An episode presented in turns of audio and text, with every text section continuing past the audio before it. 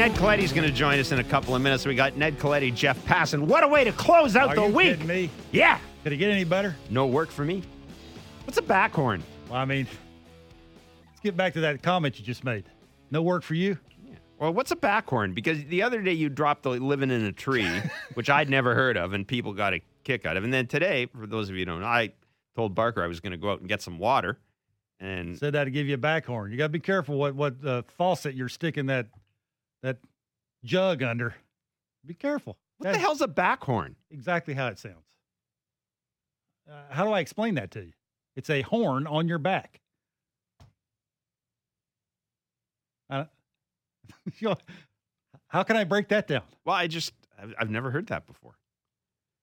Uh, you, you stick around long enough, you're going to hear. You'll hear some more things you never heard before. I'll hear some, get some stuff from the other side of the mountain. How about sure. that, Gibby?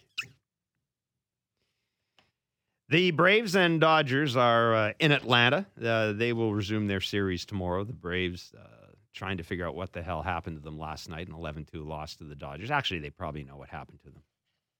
And the Max Red, Free wasn't any good. no, and the Red Sox and the Astros will resume their series tonight at 8 o'clock in Houston. We'll have that game on uh, Sportsnet. It'll be Luis Garcia for the Astros and Nathan Eovaldi for the Red Sox. Eovaldi, of course, will be starting after making that relief appearance. And Bark, you pointed out you don't think there's necessarily any any carryover uh, from that re- relief appearance to the start now for Nate Eovaldi. He didn't throw enough pitches for it to matter. If he would have thrown 40 pitches, may, maybe he, he was going out there for an inning. They're You don't to- think- th- is there any it, give them a chance to walk it off? That's why he was going out there and it didn't work out. Is there any edge for the Astros in knowing that you know they they Absolutely. they, they pushed they pushed the they pushed the Red Sox big big biggest pitcher best pitcher around a little bit. Absolutely. You know, uh, you, Nathan Eovaldi's not going to trick anybody. He throws a bazillion miles an hour with a with a devastating secondary pitch, and occasionally he'll throw a change up and and he's added that split change thing that he likes to throw occasionally to lefties. He likes to elevate the heater. Me, I'm I'm trying to get the foot down early and just trying to play pepper with the baseball, and it goes where it goes. But yeah, the more you see a guy, the better chance you got of hitting it, and and more to that point, the better chance you got of laying off his secondary pitch because you know how much how late it breaks and when he likes to throw it and what he likes to throw with two strikes and how hard his fastball looks, how much giddy up it has at the very end of it. All that's information. The more information the hitter has, better chance he's got to hit it. Yeah, the uh, it'll it will be it will be intriguing to see to see what the Red Sox get out of Nathan Eovaldi here, um, just in terms of length. It, it it will be odd to me if after all this postseason where we've seen all these pitching changes, we end up having games where a game where both teams kind of approach it normally because you know Dusty will. Dusty, uh, Dusty's Sure. already said. Uh, Dusty, right? And Dusty's got house money right now because his Mm. his pitchers rested. His his bullpen. He ha- he didn't have to do anything funky to get that win in mm-hmm. Boston. Really, didn't have to do anything at all. Play it straight. This might be. I'm going to say this right now. This might be the only time the rest of the postseason that we see something where both teams kind of get try to get seven innings out of their starters. Eovaldi for Eovaldi for me can't go into this this game thinking that I can't let this guy beat me because when you start thinking that way, you pitch differently to the guy in front of him, you pitch differently to the guy behind him, and then you start aiming the ball to the guy you don't want to let beat you. I, I don't know who that guy is that he thinks Yordan Alvarez Is might it- be a guy. Carlos Correa might be a guy like there's a there's certain guys in that order that he might be thinking got to be a little careful with. For me, I don't think he can have that mindset. is it easier for Dusty to play this straight up because he's got the game edge and he's at home? In other words, he can he can afford to let Garcia go five and two thirds or six innings. Play it like then, a game seven. Don't take your chances. Anything can happen. Any anybody can beat you. So if you're Dusty, you're playing it absolutely game seven. Absolutely. You Okay. play, and then you figure out what tomorrow brings. Tomorrow. Don't, don't worry about tomorrow t- tonight. Worry about tomorrow tomorrow, and worry about winning this game. And that's the Braves. Yeah, that's That's the Braves. How they go about that. well. I mean, they thought they had it set up. Absolutely. Their they thought they had it set up Their last best night. since, uh, the, since the All Star break. You, you know, Freddie Freeman is just smoking hot, and then here comes Chris Taylor, and and AJ Pollock, your boy. Was it- When did AJ, when did AJ Pollock become my boy? Ah, You're not a fan of his, he said. Huh? Are you a fan of his? No, I keep. I'm just not. I'm just not. I. Uh, I keep looking at that. I keep looking at that Dodgers lineup and keep wondering why some. And, it still confuses me that I, I, a team that has that many resources and has 106 wins can run out a lineup where I'm looking at it and going, it's just not. It's not good. Yeah, he hit two homers. Yeah, he's the he's the Dodgers Randall Grichuk. I'll be mad at him because he he got 55 million. Don't be I'm not mad Don't at be him. mad. I'm not mad at him. So he's a really good team. He's on a really good team when you could hide him. Put him down the bottom of the order. Let him ambush a heater. All right. Hit, hit a couple of homers. Now you're rolling. Speaking of rolling, this is going to be a lot of, pardon me, this is going to be a lot of fun if my voice holds up. That's why I needed the water. Uh, excuse me.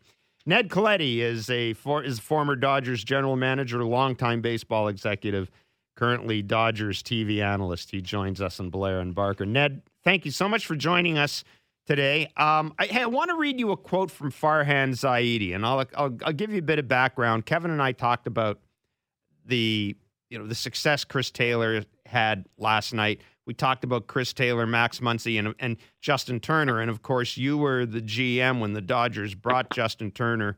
Uh, brought Justin Turner over, but this was something Farhan Zaidi, now the general manager of the Giants, said earlier this year, and he was asked about the job the Dodgers have done in identifying these guys. And he said these are success stories, but they're not just success stories because of their acquisition. These are success stories because the Dodgers gave these players the chance at the big league level and gave them some runway at the big league level. And he pointed out Max Muncy hitting 200 with two homers in his first 18 games.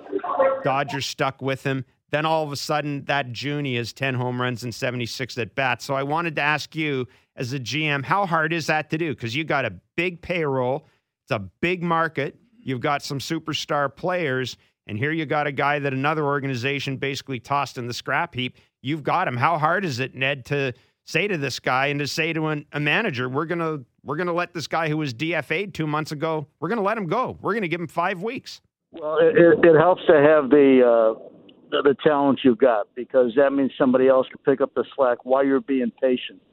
Being patient is the toughest thing to do. Obviously, you've got uh, you know you're uh, how good you do is in the paper every day. You know the standings tell you how good you're doing on a daily basis, and I think that those teams that have the patience to wait.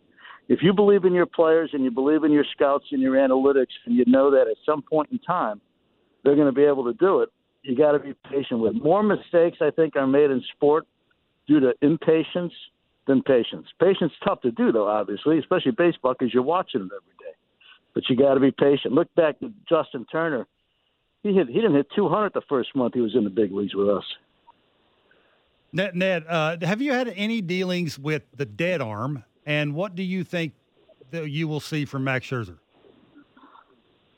Well, knowing the the person a little bit, I, I think that he will fight through what whatever he's trying to fight through. Uh, I've seen the dead arm in spring training, like probably around St. Patrick's Day, right around there. Your starting pitchers typically have a a start or two where they, where they just can't get it going again. But you know, you've you've got a lot of wear and tear on everybody by this stage of the season. And I never forget this year. You're you're going from 60 to 162 guys have pitched far more innings this year than they did a year ago. And in some cases, like Walker Buehler, he's pitched more innings than he's ever pitched, even in a, a full season. Uh, Julio is, you know, probably 150 innings ahead of where he was a year ago, and, and that's really where he's always been in that that 80 80 inning range. So I think in, in Max's case, certainly the effort both Max and Walker well, you know, they are as good a competitors as we'll see. That's no exaggeration. They are fierce with what they do. We'll see physically what they've got because they'll you'll see what they've got because they won't have anything left when they're done. I, I don't think this will happen. But what if Max goes two and a third? Who does Dave Roberts give the ball to? Oh goodness, it depends. there's, there's there's no way to predict who's coming in next unless you're in the ninth inning, and then you got about a ninety percent chance it's going to be Kenley. But uh, it has been a um, Uh, it's been probably scripted out as best it can, but that's uh, that's private information. I'm not sure where he goes. Chance he goes left-handed to, to obviously go from a right-handed starter to a left-handed reliever. Uh, a chance that he that he goes in that direction. Yeah, Ned. Uh, I was wondering what that charter flight must have been like for the Braves last night. We all know they've been here recently. They've been here before recently. We know the Dodgers have been here recently as well. But I'm wondering if maybe this isn't a time where, you know, the, the, fact that the Braves made so many acquisitions at the trade deadline. They brought in Rosario, they brought in Duvall, Soler's back on the roster. I wonder if maybe that doesn't help sometimes when it comes to these things. Because I know Brian Cashman made a point one time about when you you like to refresh even a good team, you like to bring new faces, new voices in because the sense of newness, you know, can carry you can carry that player in the postseason. And the other thing he said is, you know, it, you're bringing in guys they don't have a tie to what happened last year. Like I guarantee Eddie Rosario doesn't remember. Eddie Rosario wasn't on the team last year, so he's not thinking about blowing the lead. Uh, Adam Duvall's not thinking about blowing the lead. Soler isn't thinking about blowing the lead. Is there something to be said for that when you're putting a team together to bring in guys in who don't have a lot of institutional memory but are just just want to win? I think so. I think there is there is some value in that. I also think it's it's just a simple of your perseverance. I mean, these are professionals. These are at the highest level in the sport. And if you can't get beyond that, even if you were there last year and you can't get beyond that, well, you know what? That's your resume. That may be who you are. Uh, you know, we'll have to see, and that's that's not a knock on anybody. We have no idea how it's going to go, and many teams have, have had leads that they've lost. But does it help that you have fresher uh, viewpoints to it? Yeah, I think it does. But does it does it mean that that those that have were there a year ago and went through it that they're not uh, that they're not capable of of winning a game? You know, I don't think so. I think the, the flight home yesterday was tough. I don't think they um, came in to L.A. thinking that they were going to sweep or thinking they were going to win it in five. I think they probably thought that they would be in a decent spot to go back with a three to two lead with two games at home. And last year too, those games were not in Atlanta. Those games were not in L.A. Those games were at a neutral site. So you know you, you play for a home field advantage. There must be a and I would be that you got six and seven in your own ballpark. So uh, they are in a little of an advantage that way, perhaps. But again, the game starts. I don't think players hear anything. I don't think players are swayed by a crowd. I think if they are swayed by a crowd, I think that their attention is something besides the game. You know, Ned, so I think that that that makes a difference for a minute. We got a uh, we got a bad line here. We're gonna uh, we're gonna we're gonna call you back. Uh, I wanted to make sure we get uh, we get a clear line for Ned, and that and you know that the point is well made. You're professional athletes. You're not going to be swayed. You're not going to be swayed by that. And I know it's always mean, they talk about it in this city, in Toronto, when it comes to the Maple Leafs and the fact that they haven't won, uh, you know, they haven't won the Stanley Cup since '67 and blah.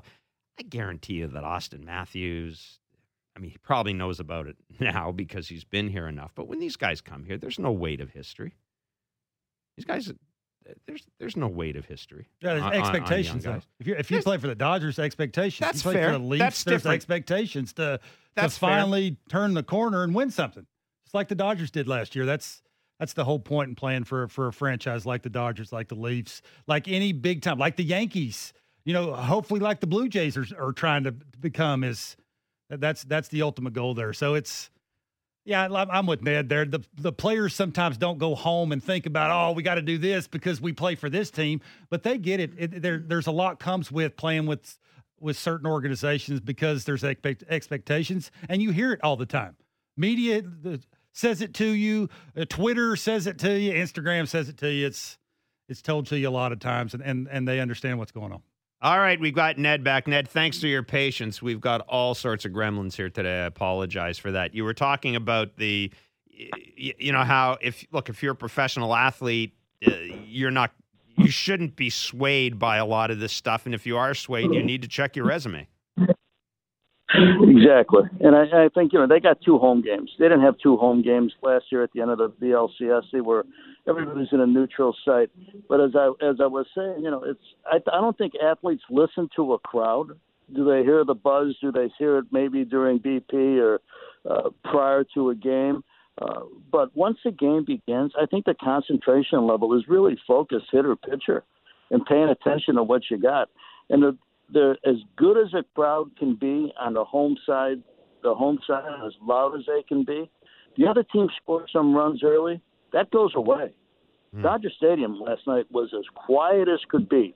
So 52,000 people made no noise. It didn't make any difference what they were doing. So that home field has got some value, but but not a whole lot. Did you see any different uh, from Trea Turner hitting second in the lineup last night?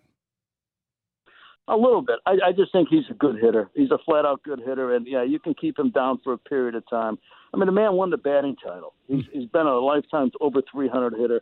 Guys are going to go through stretches. You know, there's always I, don't, I shouldn't say pressure, but there's always an expectation from every player unto himself that that they play that they play well and that they do good things. And this guy came over obviously a big trade. A lot of players went back that are going to be big league players. So, you know, some pressure there or whatever, some expectation on his own part.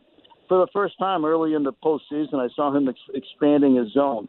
He's somebody that really, when you looked at his body of work, especially with LA, well, you had to throw him a strike. He was not going to. He was going to. You're going to walk him before you're going to get him to expand. And once he gets on first base, it's as good as a double. So I just think it's it's really when when they as a team and, and Trea Turner in specific when they do not expand that strike zone and they make guys throw strikes, I think they just they just take it to people. They are too deep. They've got too much talent, and they're going to have to be ice cold not to not to win another couple games. Ned, if you were a general manager, would you would you have Albert Pujols in your team next year? If we assume that, let's assume we have there's a universal DH. Would you have Albert Pujols on your team? I would. Okay. I would. I think uh, he can still hit. He can still hit some right-handed, but certainly left-handed pitching. Who he is in that room is is got huge value too. If guys don't play and don't contribute, that value obviously is dissipated quite a bit. But he can still play, and he can he can probably in a DH situation he might get you 300 at bats, and he can still hit. He can flat out hit yet. So yes, the answer is yes. National League DH, yes. American League, absolutely. How has AJ Pollock grown as a Dodger? Well, if you look back at his first his first couple playoff uh, games way back when, I think he struck out 11 times his first postseason in LA. Whether the lights got too bright or whatever for that period of time, uh, it did you know, he'd had a tough, tough go of it. But he has continued to really take on everything. He was probably as good a hitter in the National League after July 1st, even though he had a hamstring issue and missed some time. He was probably the best hitter in the league from the, the second half on. He is. Um, he's not a headline grabber. He's not Mookie. He's not Seager. He's not. He's not Bellinger or the Turners but he is a really, really good player. I think that he is one of the players that separates the Dodgers from the rest of the competition, frankly. I think a lot of teams have got, you know, some guys you can match up, maybe not one and two, but you can certainly match up three, four, five. I'm not talking about batting order as much as the hierarchy of talent. Uh, and when you get that, if he's the sixth or seventh most talented guy on that team, he'd be the third or fourth most talented player on almost every other team difference maker. Center fielder by trade. So anytime you take a center fielder, move them to a corner, they see the game better. They they understand it better than anybody. Your shortstop, second baseman, center fielder, catcher, the up the middle guys got to be your smartest players. Anticipate situations, see different situations. So you got a center fielder by trade that's that's not as swift out there as he once was, but the mind is still swift, playing in the corner. You know he's he's an excellent excellent player. What do you think Dave Roberts' confidence level is with Gavin Lux right now? Um, I think as a hitter, it's still there. I think the uh, the center field play, and it's, you know, I, I guess it was a gamble when you think about it. You know, you're talking about a kid that's played sparingly in center field, sparingly in the outfield, middle infielder. So the ball comes off the bat, he sees that probably in a familiar refrain there. But that day, the way the sun is at Dodger Stadium this time of year, it is rugged. It is, and I don't think that he He saw the ball completely and he was drifting. You know, he's going to go to the spot. If he sees it completely, he's not drifting that last 35 feet. He's he's like going to that part of it. But when you think about following a ball off the bat and seeing it go up into perhaps the, the sun itself, and then you got to figure out where it's gonna where you're gonna pick it up again. Because that's why that's why I think a player would would glide and not just stride over to where the ball is. I'm not sure he knew where the ball was going to be until it started to come back down. That's a tough thing to do. Tough thing to put on a young player. You know, we've seen guys do it. Uh, veterans that uh, you know had some trouble doing it. You know, I go back to uh, I think Mickey Stanley years ago with Detroit was kind of in the same same position a little bit, although not the era situation. Um, it, it's tough to do, and when you add the element of weather slash sun, it gets even tougher to do. I think uh, it's Atlanta if it's different that time of day. I think that uh, you may see him back out there. Otherwise, you know what? You got Chris Taylor. He's going to have to play third with JT out to figure out your outfield with AJ Pollock and Mookie Betts and and perhaps Bellinger, uh, and then figure out first base with Albert. But you know they've got versatility. They've done this for years. They just play guys all over the place. Chris Taylor was a shortstop. Mm-hmm. Couldn't make the team. Couldn't make the team. Went out and said told Dave Roberts, "I'm going to learn how to play the outfield." That's what he did. So this team has got the versatility and the experience to play a lot of different places. But sometimes experience is going to count, and I think that's what happened in center field the other day with the Sun. Last uh, last question from me. Uh, Kevin and I were talking about the number of stolen bases in this series, and I think until uh, when Eddie, until Eddie Rosario was thrown out, base stealers were 23 for 23 in the NLCS, and uh, you know I was wondering. You know, baseball people are great copycats. Will we see the stolen base come back into the game? Kevin seemed to think it was more a product of just so many pitching changes, and relievers come uh, in, and relievers are thinking of first pitch. You know, I, they're just focused on they're just focused on the hitter. How, how do you view what we're seeing stolen bases? Well, I, I think you're you're right in that it, it's probably going to inch its way back in, at least in these situations. I think it's it's interesting that that I would not call up a relief pitcher unless he could hold a runner on. It, it was part of the deal because I could not afford to have somebody come in, have have command issues for one hitter, have him walk somebody, walk the lead off, have that player be standing on second base and, two pitches later. Uh, but people haven't paid attention to it. So how many pitchers have worked on their move? How many catchers have worked on the execution of, of the receiving, the, the release, the accuracy, the speed, all those things? Have people really worked on that for the last two or three years? Maybe sparingly, maybe here and there. But now suddenly it, it, it's still part of the game, and now it's a bigger part of the game. And I think you're seeing you're seeing the struggle people have with it. And and you know, good relief pitchers. You know, they talked about Max Fried having the best move of any lefty.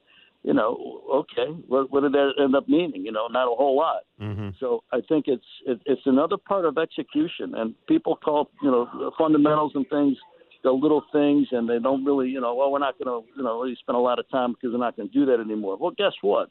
Teams are running wild on it. You got Trea Turner, you got Betts, you got Bellinger, you got three guys that can flat out fly. You don't think that they're gonna they're gonna test that?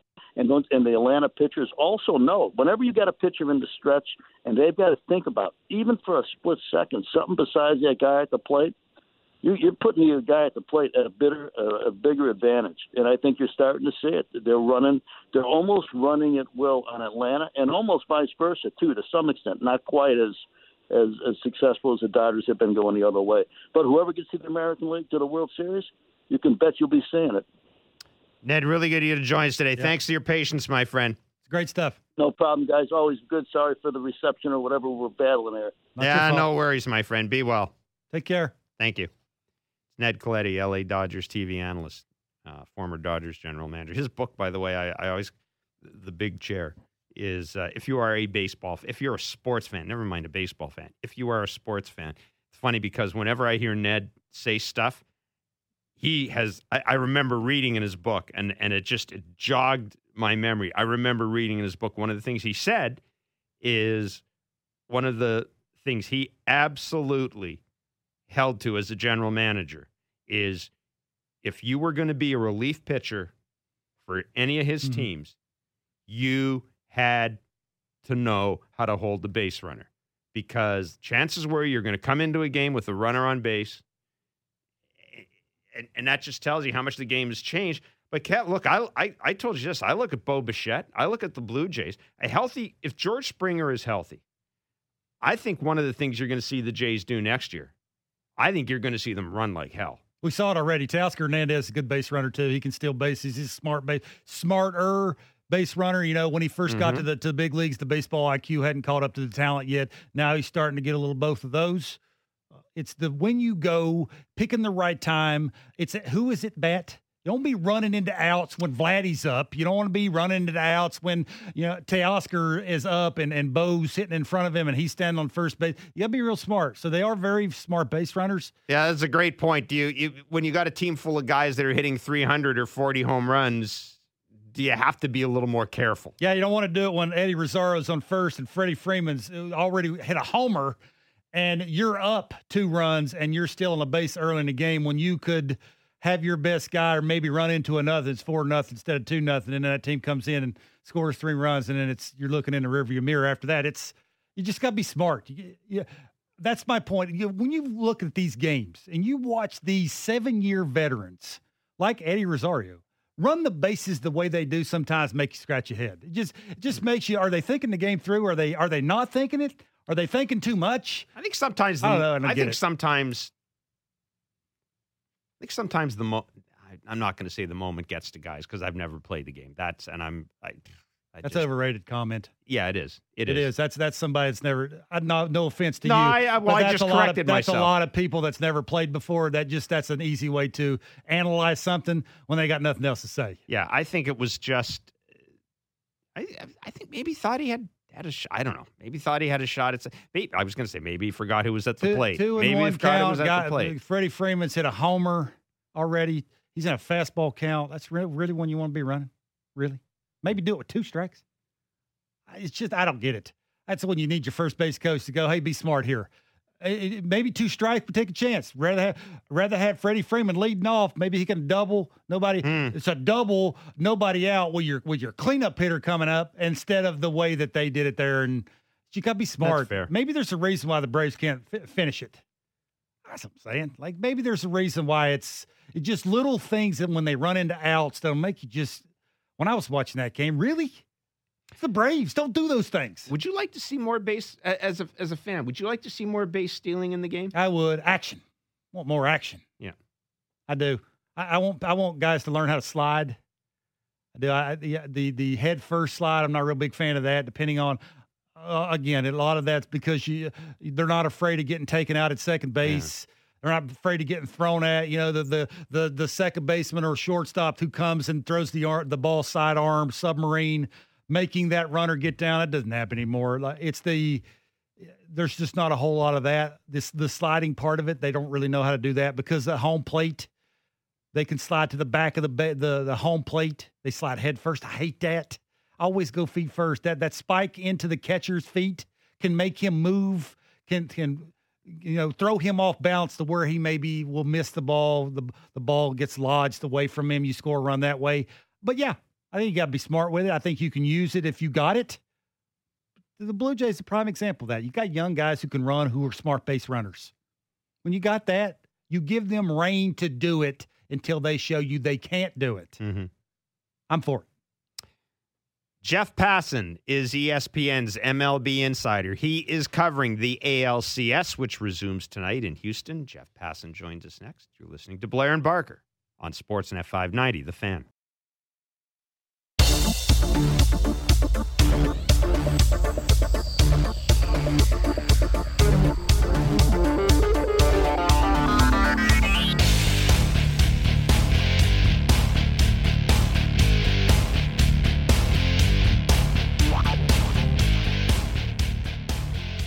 I mean, there's so many stories Barker's told me that we can't put in the air. But it's odd. Those are the ones that I always ask you to repeat when we're off air, aren't they?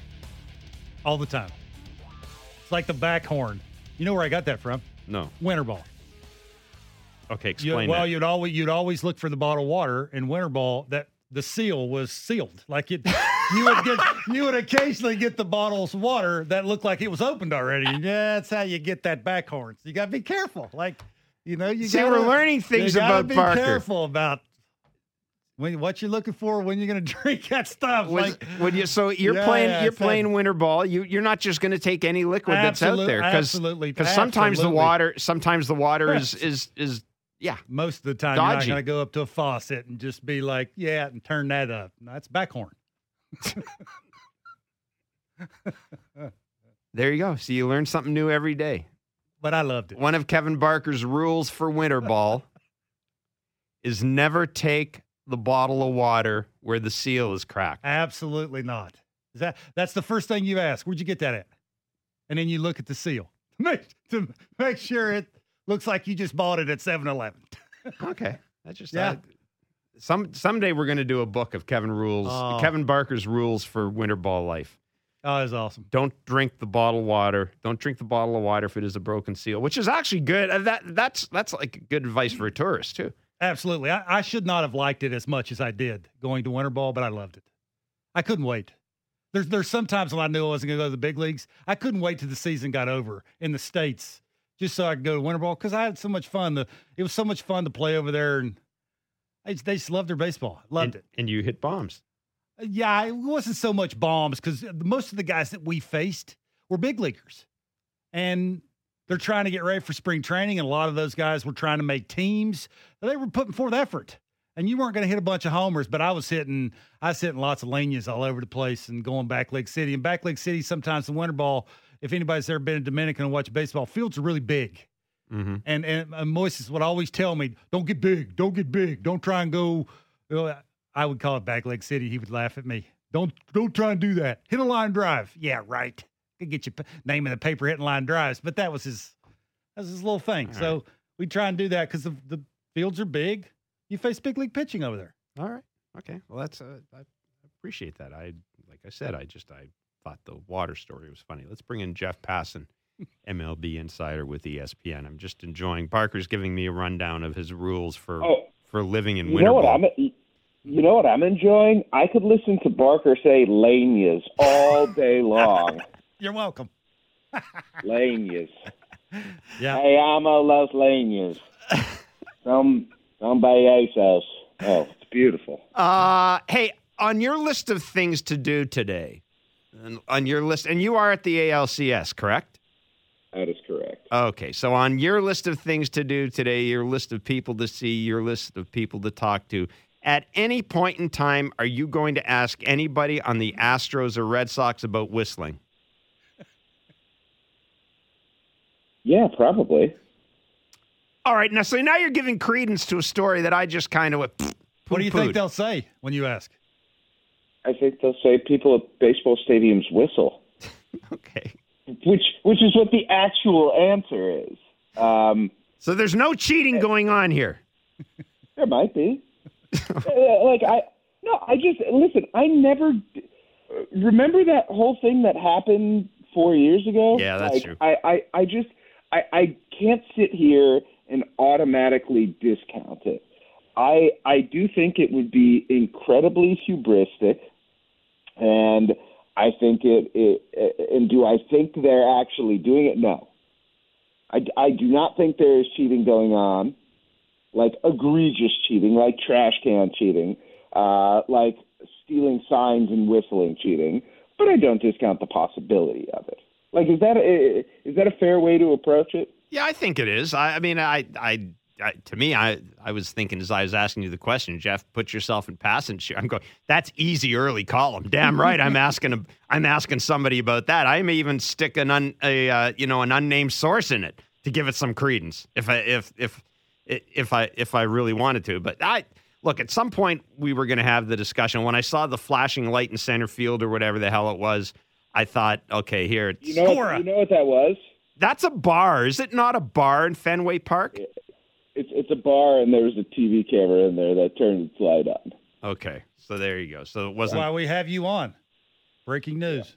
there wasn't any I mean, subterfuge. yeah, no, of course. Well, and here's the thing: if it was when the Astros were up, you telling me the Astros are going to go into Fenway Park and and unveil a cheating scheme. That's the problem about this. People just don't have any sense. Like let, let's let's try and be logical about this. If you uh, if you were going to try to cheat in another team's park that way, that is the that is the definition of hubristic. Pretty, it really is. Yeah, yeah, it would be pretty rad if you could pull it off. What do you? What do you? Like what? I'd, Sorry. I'd almost not be mad. I'd almost not be mad at you if you were if you figured out a way to concoct a, a scheme to cheat in another team's stadium. That would be amazing. What do you think Nathan Eovaldi will look like? Can I tell you something, man?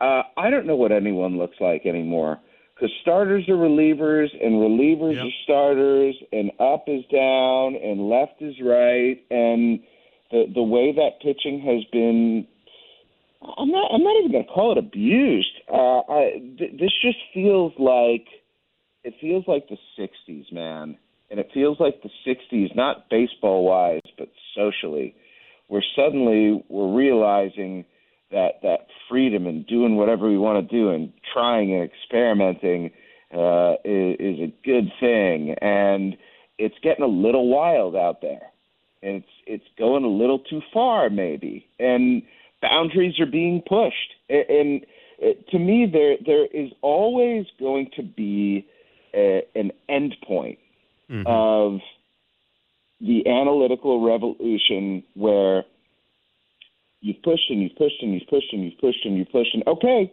now we've reached the point of diminishing returns. And I don't know if this is it.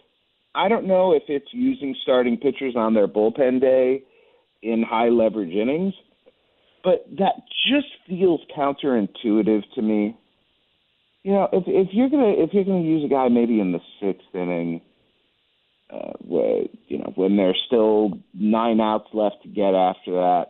But man, like when you put a guy in a leverage situation like Eovaldi was in in game two, uh, that ain't a bullpen day. That is a relief outing that will tax the hell out of your arm because every pitch you're throwing really, really matters. And I, you know, I think putting guys in that position is a dangerous thing to do because you run the risk of having a, a Julio Urias situation.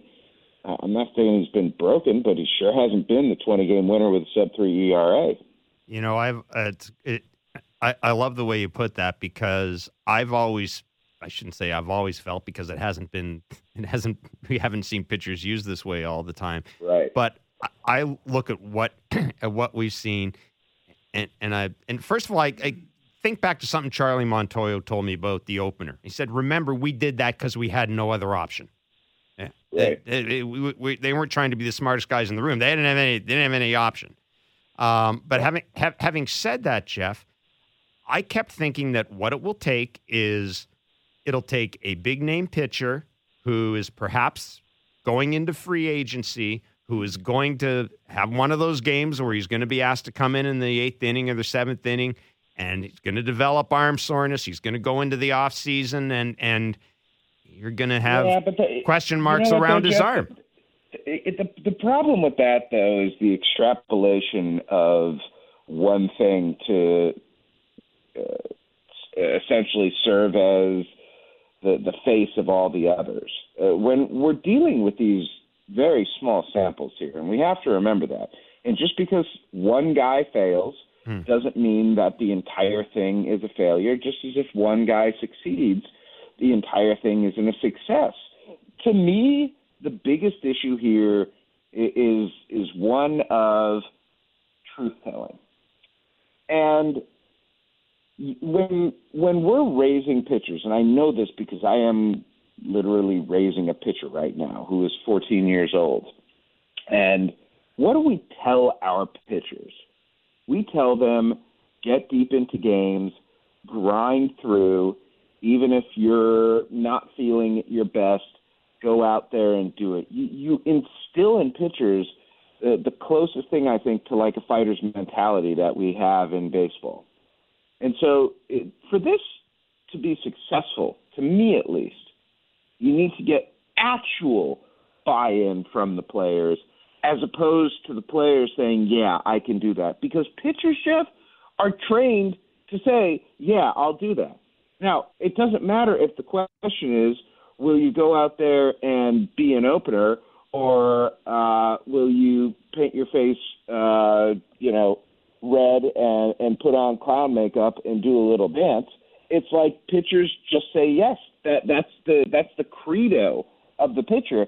So even though Julio Urias might be more comfortable starting a game, I, I don't think he's going to sit there and say no, Dave Roberts, no Andrew Friedman, uh, no Alex Slater, no people who have spent a lot more time than I have trying to put together this plan that we think is going to win. Uh, I'm not going to sit here and be the guy who blows it all up because I think I'm smarter than the rest of you. And, and so, of course, guys are going to say yes. There's just that bias in place there that's going to push them toward that.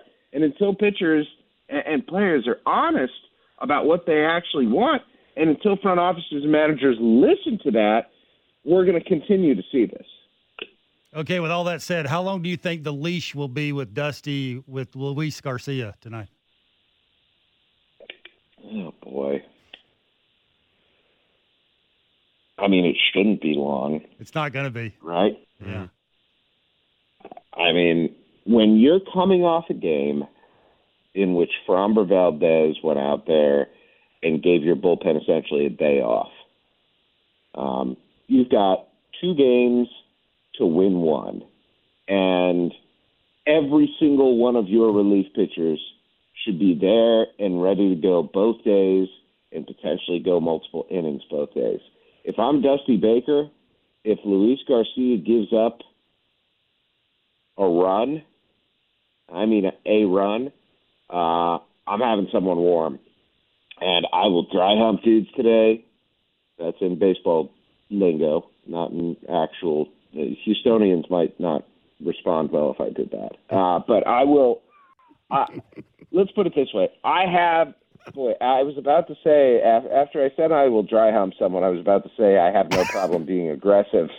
Um, By yeah, way, you probably. Well, the- okay, I know where you're going with it. That's fine. for those for those for those who don't uh, who think I'm some sort of creep, uh, dry hump is a baseball term where you get a relief pitcher up and then don't bring him into the game, Yes. and and then you know have him stop warming up, and re- relievers don't like it. But uh, I don't care. Today, if I'm Dusty Baker, uh, Blair, did you did you cover uh, the original World Baseball Classic with me back in I think '06 when we were in San Diego together? Yes. Yes. That was the night of the were- Jello you- shots. Yes.